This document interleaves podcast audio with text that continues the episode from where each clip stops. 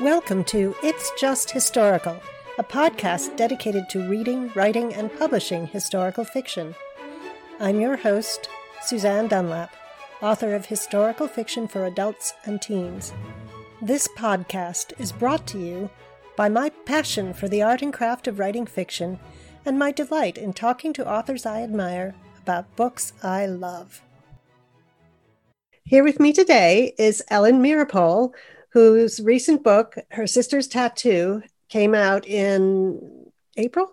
March? April, yes. And it is just a fabulous book that everyone should read. And I have a lot of questions for Ellen because it's somehow very resonant with the politics today. So we'll get into that a little bit. Anyway, how are you today, Ellie? I'm fine, thank you. It's another beautiful day much too warm for November, but lovely to be in. Yes, and people should know that Ellie and I are inhabitants of the same part of the world. So I have the same weather that she has.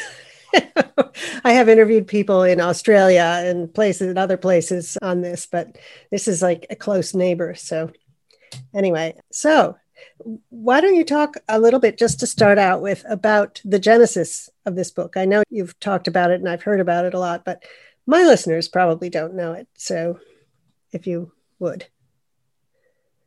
Well, this book has been 20 years in the writing, and it was actually the first novel manuscript I wrote when I started writing fiction 20, 21 years ago. The genesis it depends on whether you're asking about what I thought when I started writing it or what I think now, 20 years later. The first chapters I wrote took place in a summer camp in 1980. And the two main characters in this first chapter were two 12 year old girls who meet at this left wing summer camp and discover that their mothers were sisters and that their mothers were arrested during an anti Vietnam War demonstration in 1968. And because of their responses to those arrests, the mothers have not spoken to each other since. And so, in a, a somewhat demented parent trap scenario, the two girls decide to try to get their mothers back together. You know, after writing, I first thought this was going to be a short story. It was mm. titled In Whose Camp, but I realized pretty quickly that it wasn't a short story and that it was really more about the mothers, about these two sisters, Rosa and Esther, who in 1968, in their passion for trying to stop the Vietnam War, do an action which injures a cop, gets them arrested, and they disagree, very deeply disagree about how to move forward. So when I started writing it, I thought I was writing a story about the sort of fault line between family loyalty and political passion or political activism. And isn't that kind of uh, a little bit resonant today with all the families who have deep divides over politics at the moment? it certainly is. And I think that the question that the book asks is really deeply important for us now. And that question is how much are we willing to risk in order to try to make the changes that many of us know are necessary in order to keep our country democracy, in order to keep our country from totally coming apart at the seams. These two sisters really agree with each other politically. They're both against the war, they're both very involved in the beginnings of the second wave of feminism in this country. But when they are indicted for really serious crimes, for felonies, they have a different response. One of them wants to make it a big political trial, to take the politics into the courts. This is the era of the Chicago Seven. And the other one, who has an infant daughter, wants to stay out of prison and accepts a plea bargain. So I think the history is really interesting to me. These are the kinds of conflicts and divides that many people who were against the war faced. There were so many questions go to prison or go to Canada, peaceful protest or throwing rocks at buildings. Um, or or claim to have bone spurs. Yes, or claim to have bone spurs. yes. These sisters are grew up in a working class Jewish family with a long history of political activism. So they it it also impacts other generations of their family, their parents and their daughters. Yeah, and that intergenerational dynamic was very clear and very poignant, really. And and the thing is that you could really you got behind everyone in the end. There was no one who you said, "Oh, she's right and she's wrong" or whatever. That it was just very complex and subtle. And as I said before, a lot of resonances today because we've had instances of the kind of police brutality using perhaps different means that was sort of common in that era of protests and it's just you know for me it's like can't haven't we moved on from anywhere? You know? And clearly we haven't. But anyway so just shifting a little bit one thing that that fascinates me as a woman of a certain age is to suddenly have events i remember considered historical fiction. Did you think you were writing historical fiction when you wrote this novel I had no clue that this would be considered historical fiction. This was my life. These were the years I grew up in. In fact, the first inkling I had was right around the time that the book came out in my daily morning Googling of the title to see if anybody had reviewed it. I came across a list of forthcoming historical novels for 2020, and there my book was on the list and I immediately looked up historical fiction online to see what the definition was. And what I read was that anything that's more than 50 years ago is considered historical fiction. Well, this book opens in 1968, so voila, it is considered historical fiction. But that did really floor me, although the history of it was important to me in not so much the writing of the book, but the many years and many versions of revision. My process in writing fiction is always to write the first draft from my imagination before I do any research. And I don't necessarily say that's the way to do it, it's just the way I do it. I want to know what the story is first and then I need to do research. Doing research for this book, once I had a pretty solid draft, was peculiar because some of the research were my own journals as a young woman. One of my close friends had saved all of the letters I wrote her. And mm. she sent me this wonderful package of my letters of course, I cringed reading them because oh, did I really say that? Oh my God. But it was really wonderful primary source material to have in my own words. And then, of course, my memory, which, as we both know, is really often quite suspect. but luckily, I write fiction. So I, I, wasn't trying to write a memoir of this period at all. And neither of these characters is me. So I, I. Yeah, I was have... about I was about to ask you if you was, if you identified yourself more with one or the other of those characters. Let me come back to that. Okay. Okay. Right. In, in just a sec. But I still had to do the same research that you would do for any novel set in a period other than right now. They, I went back and I reread the books about the 60s and the political movements, SDS and underground. And I went back and I reread Marge Piercy's novels and her poetry. I reread Sisterhood is Powerful, the collection by Robin Morgan. And so I really steeped myself in the period I knew.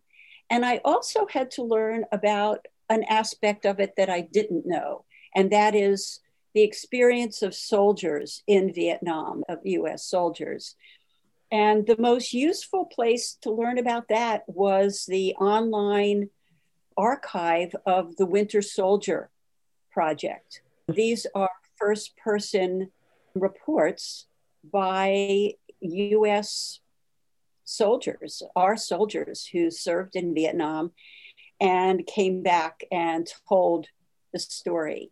And their memories became a really important a really important aspect for me and one that I really didn't know much about. I had a couple of friends who served, but neither one of them would talk about it afterwards. Mm. They just wouldn't, wouldn't talk. So the, the history of it was doing the research into the public history was really interesting. Mm. What you ask about whether I identify with either of the sisters, the answer is no. And I believe that's one of the reasons it took 20 years to get this book hmm. ready for publication. In the early versions, I think Rosa and Esther were fairly cardboard. They hmm. stood for a point of view, they were a mouthpiece for a certain political opinion. What I had to do was make them real people who were full of all of the contradictions and nuance that real people have. And I don't think the book was really ready until I could honestly say, no, I don't agree with one of them more than the other. And once I felt that myself, then it was ready to send to my editor and say, Do you want this? Hmm. Um, yeah. It's so interesting. It's such a, a different kind of, for me, I write historical fiction that's set much farther in the past, which I may have empathy for the characters. I may understand them in some way, but there's, and of course, writers always put themselves, bits of themselves in their fiction, no matter what. But it was, there's never a sort of sense that I don't know, maybe I'm wrong about this, that some deeply held beliefs of mine are that I have to take care to to put them forward. Whereas I can see that may have how that may have had an impact on your process with this book because it was so close to your own the things that were really important to you. So, yeah, how have people responded so far to your book? I see wonderful reviews and, and I loved it, of course. But has anybody sort of said, no, no, no, that isn't the way it was, or anything like that? There are, there have been a few people who've said that their experience was very different. I haven't seen reviews, either reader reviews or professional reviews, that argue with the facts of the, the public history. Mm-hmm. But then, you know, I publish with a small press, so the book doesn't necessarily get into the hands of of middle America the mm-hmm. way another novel, a, another publisher might. What I the most interesting responses I've gotten, I think, are because of the timing of the book and the book coming out and me doing a lot of virtual readings around the time of all of the demonstrations around Black mm. Lives Matter and the murders of, of Black people in the streets. And so a lot of people have picked up on the question of how much will we risk? How much di- different people of different races and different classes risk in comparison to each other. It's been really interesting to watch that conversation and to feel like the book, in a small part, has contributed something to that conversation. I, I believe that the one of the best things that novels do, in addition to take us away and entertain us and and give us empathy for other lives, is to ask questions that make us think about our own lives and our own situation and what would we do in a situation like that. I don't think novels do a very good job of answering those questions. Mm. That's up to the reader but novels can do a great job of asking people to think outside of our own lives. And that's, I'm very grateful that this book has been able to do that for some readers. As for me, interestingly, I I was just blown away because some part of my brain had sequestered all that stuff from the past. It was not, I hadn't thought about it for a long time. And perhaps it was, I don't know how old you are, but I was during in 1968, I was 13 years old. And my brother had a da- draft number later, but I wasn't around, I wasn't in a position to be actively involved in things. So perhaps that would have made a difference. And my family was no in no way political or whatever. I was not brought up to be a protester or anything like that. But I was so grateful to be reminded that all of that stuff did happen. And I, I remember it as someone watching the news. It just was a revelation to me that it's, oh, yeah, people protest and they have done for a long time.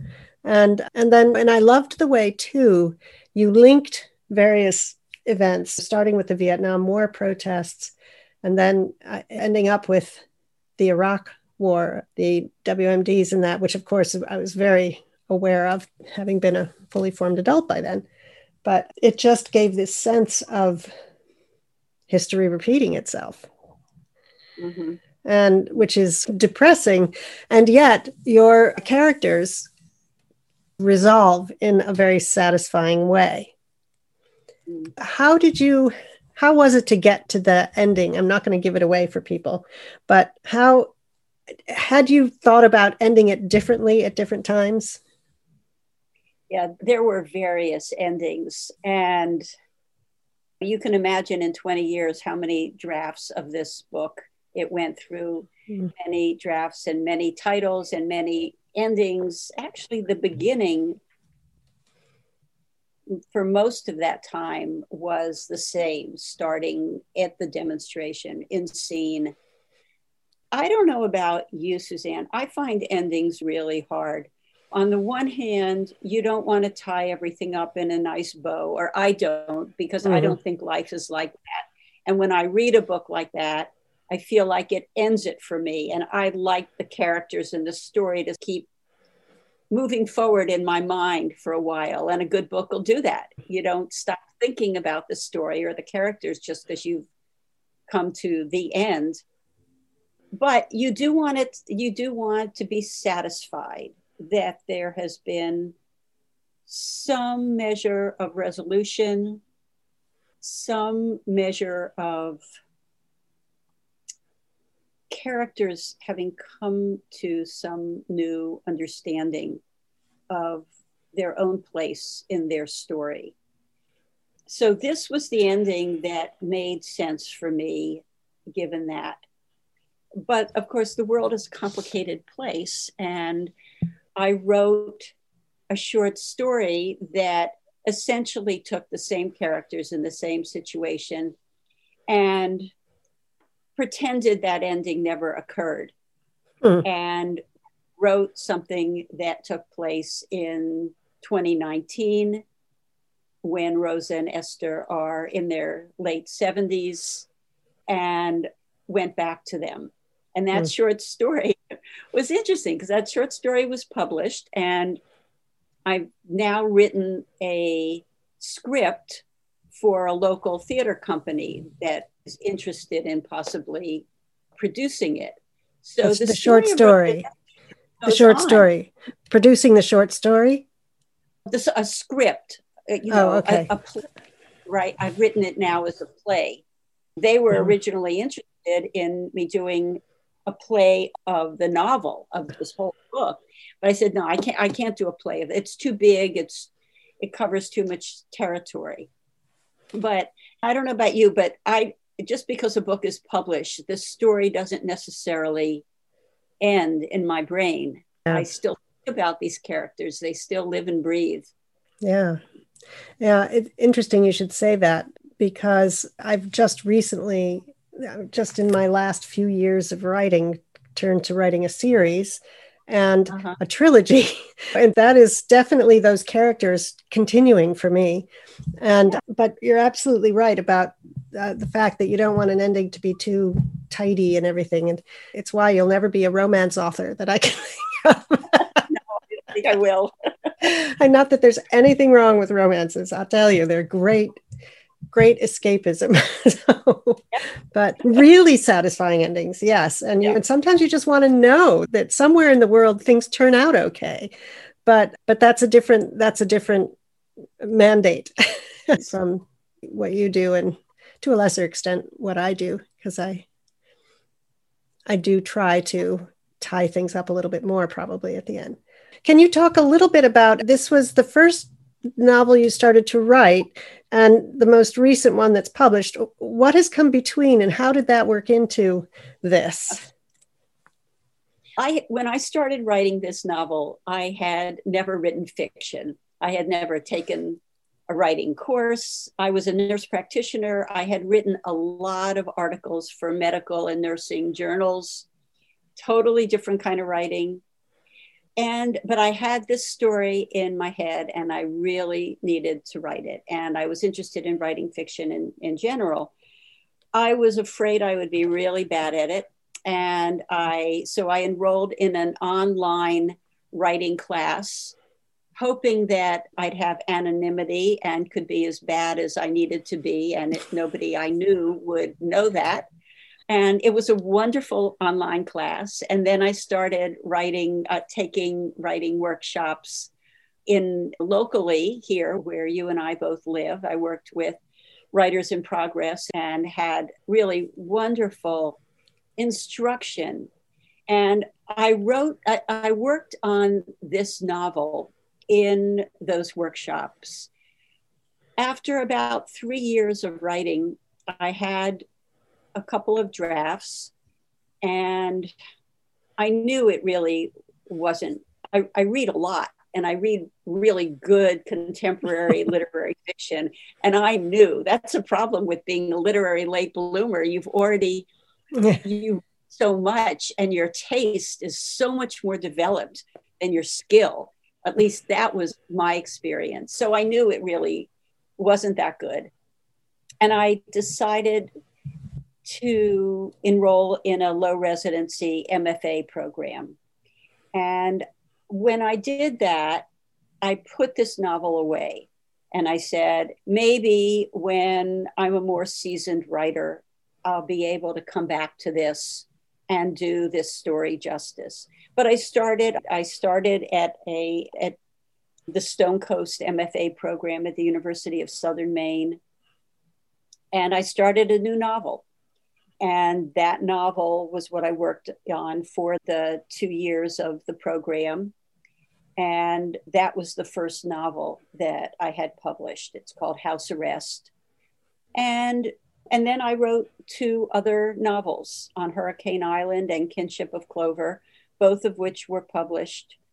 And then, having had 20 years of writing and publishing experience, under my belt, I sent this novel to my editor with some trepidation. Every time I finished another book, I'd go back and I'd do another two or three drafts of this mm-hmm. one, mm-hmm. Sister's Tattoo, and use what I had learned to try to make it better. I'm very stubborn, and I just would not give up on this book. Thank heavens you didn't. yeah.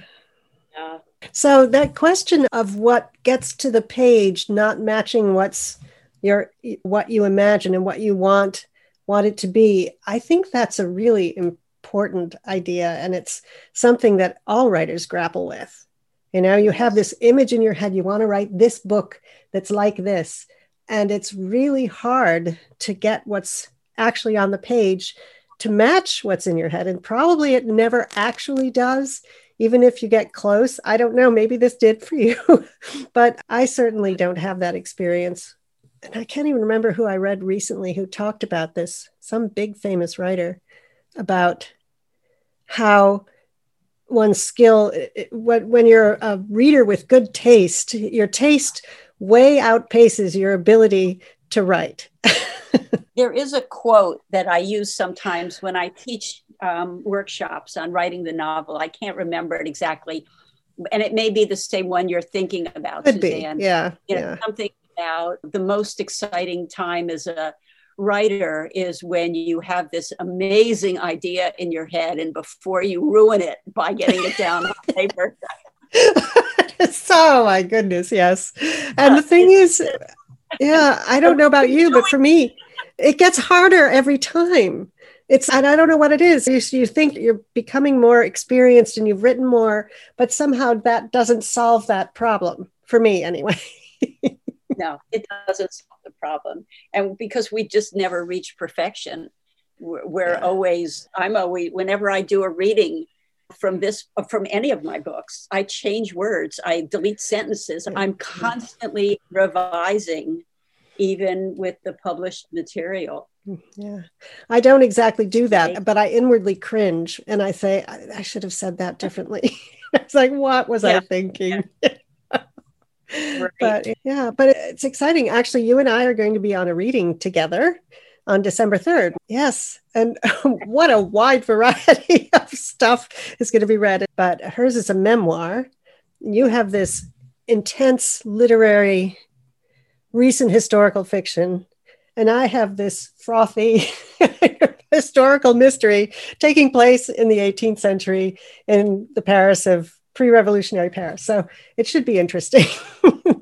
I think it'll be very interesting. I've I've had the the opportunity now to read all three, to know all three of these mm-hmm. of these books, and I think that it's interesting that there are some sort of shared themes. Huh. I won't say anything because okay.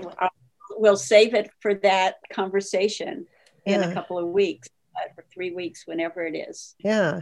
I will yeah. definitely, since everything's virtual now, nobody has to live in this area to actually come and come to this reading. So I will definitely put a link to it in the show notes for this interview. Wonderful. Now, is there anything you want to talk about that I haven't broached or that anything else you want to say about the book or? Yeah. One of the things I've talked about the public history of this book and it was very interesting to go back and do the research for the public history. Not only the things I mentioned, the Winter Soldier and all of the books and but I also did a lot of I spent a lot of time on websites that had posters and chants from the mm. 19 anti-war anti-vietnam war demonstrations to get myself um, back into those days but there's also an aspect of private history that mm-hmm. is part of this novel. And that is that um, my own family history comes into this in an oblique kind of way. When my husband, Robbie, was three years old, his parents, Ethel and Julius Rosenberg, were arrested mm. and later convicted of conspiracy to commit espionage, and they were executed in 1953 mm. by the US government. The only testimony against his mother, Ethel Rosenberg, came from her beloved younger brother, David Greenglass. Mm. Um, David testified in court that she typed the notes of a meeting, and that was really the only, that's what sent her to the electric mm. chair. Many years later, on 60 Minutes on national television, David Greenglass admitted that he lied, that he perjured himself. And, and he said he did it to protect his own family so that his wife would not be indicted. She would not go to prison. His children would have their mother at home. So, the whole question of siblings and of sibling betrayal is something that I've lived with for a very long time. I met Robbie when I was 19, so most of my of my life I've been living with his story. Hmm. And so I think from the moment I wrote that first chapter of the two girls at summer camp, I've been I was thinking in the back of my mind, although I I'm really don't think I realized it at the time. Perhaps I did. Memory is a funny thing. But I realized that I wanted to explore the idea of two siblings who love each other deeply, are very close, and agree with each other politically for the most part, being in a situation in which there's a huge conflict between them and they disagree about how to move forward and this disagreement disrupts their lives and their families' lives for generations. Mm. Now, this conflict is not totally internal. David Greenglass, his testimony was orchestrated as a plea bargain by Roy Cohn, who was the assistant prosecutor in that case. Mm. Talk about resonate resonating. Oh my God! Yes. Um, wow. But he he testified against his sister, and that sent her to her death. In my story, Rosa and Esther's situation is quite different, although there's still a huge conflict. But Esther does accept a bargain, so she will not have to go to prison, so she can stay out of prison and take care of her baby.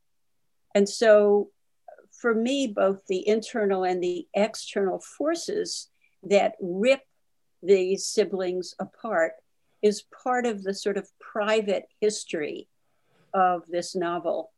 And I'm sure part of the reason why I just couldn't let it go. It felt it felt too personal and too important to me. Although, as I say, the story that I write in her sister's tattoo is not the story of the Rosenberg case in any way. Mm. And it's not my story. But thematically, there is a lot of shared muscle mm. between those things. Yeah, everything you say goes to reinforce something that I say what to the people I coach and everything else is that there has to be an underlying sort of passion, a reason to write something especially something mm-hmm. that's going to take you years. you can't just say, "Oh, I want to publish a book and I want it to sell 500,000 copies." That's not a good reason to write a book. and uh-huh. and even if it's just if it's not something that has taken your whole writing life to write, it still is really important to have some underlying thing that you that you have to say, that you have to mm-hmm. actually a story you have to tell. So mm-hmm. I think that's an extreme example of that in my view yeah but yeah i it, it is just it's astonishing and timely and everything a good historical novel should be even though I lo- I'm loath to call the 70s history, 60s and 70s history, because I'm not old enough for that. but but still, yeah. Well, this has been really lovely talking to you. I really appreciate you coming on here, and and I will put the links, the purchase links for the book and everything in the show notes for people, and I hope they will they will go and buy it because especially because even though a very respected small press published this book, as you say, unless you're one of the great big muscular big five, one of which is on is for sale now, so it may become the big four. It's a riot, isn't it? It's hard to fight your way through and and get into readers' hands. So I hope people will go and buy the book in whatever form they want. Yes. Is there an audiobook, by the way? Yes, there is. There's an okay. audiobook, ebook, and the print book. Yeah, yeah. yeah. Excellent. Listen, thank you again. And thank I hope you much. It's been fun. It's been fun talking with you. Good. And we will be talking again in a couple of weeks. And right. yeah, have a great day. Thank you. You too. You've been listening to It's Just Historical, hosted by Susanne Dunlap. I hope you'll subscribe to the podcast on Spotify, Apple Podcasts, or Google. Visit the podcast website at itsjusthistorical.com and find out more about me and my books at susanne-dunlap.com. That's Susanne with an S and Dunlap with an A. Until next time.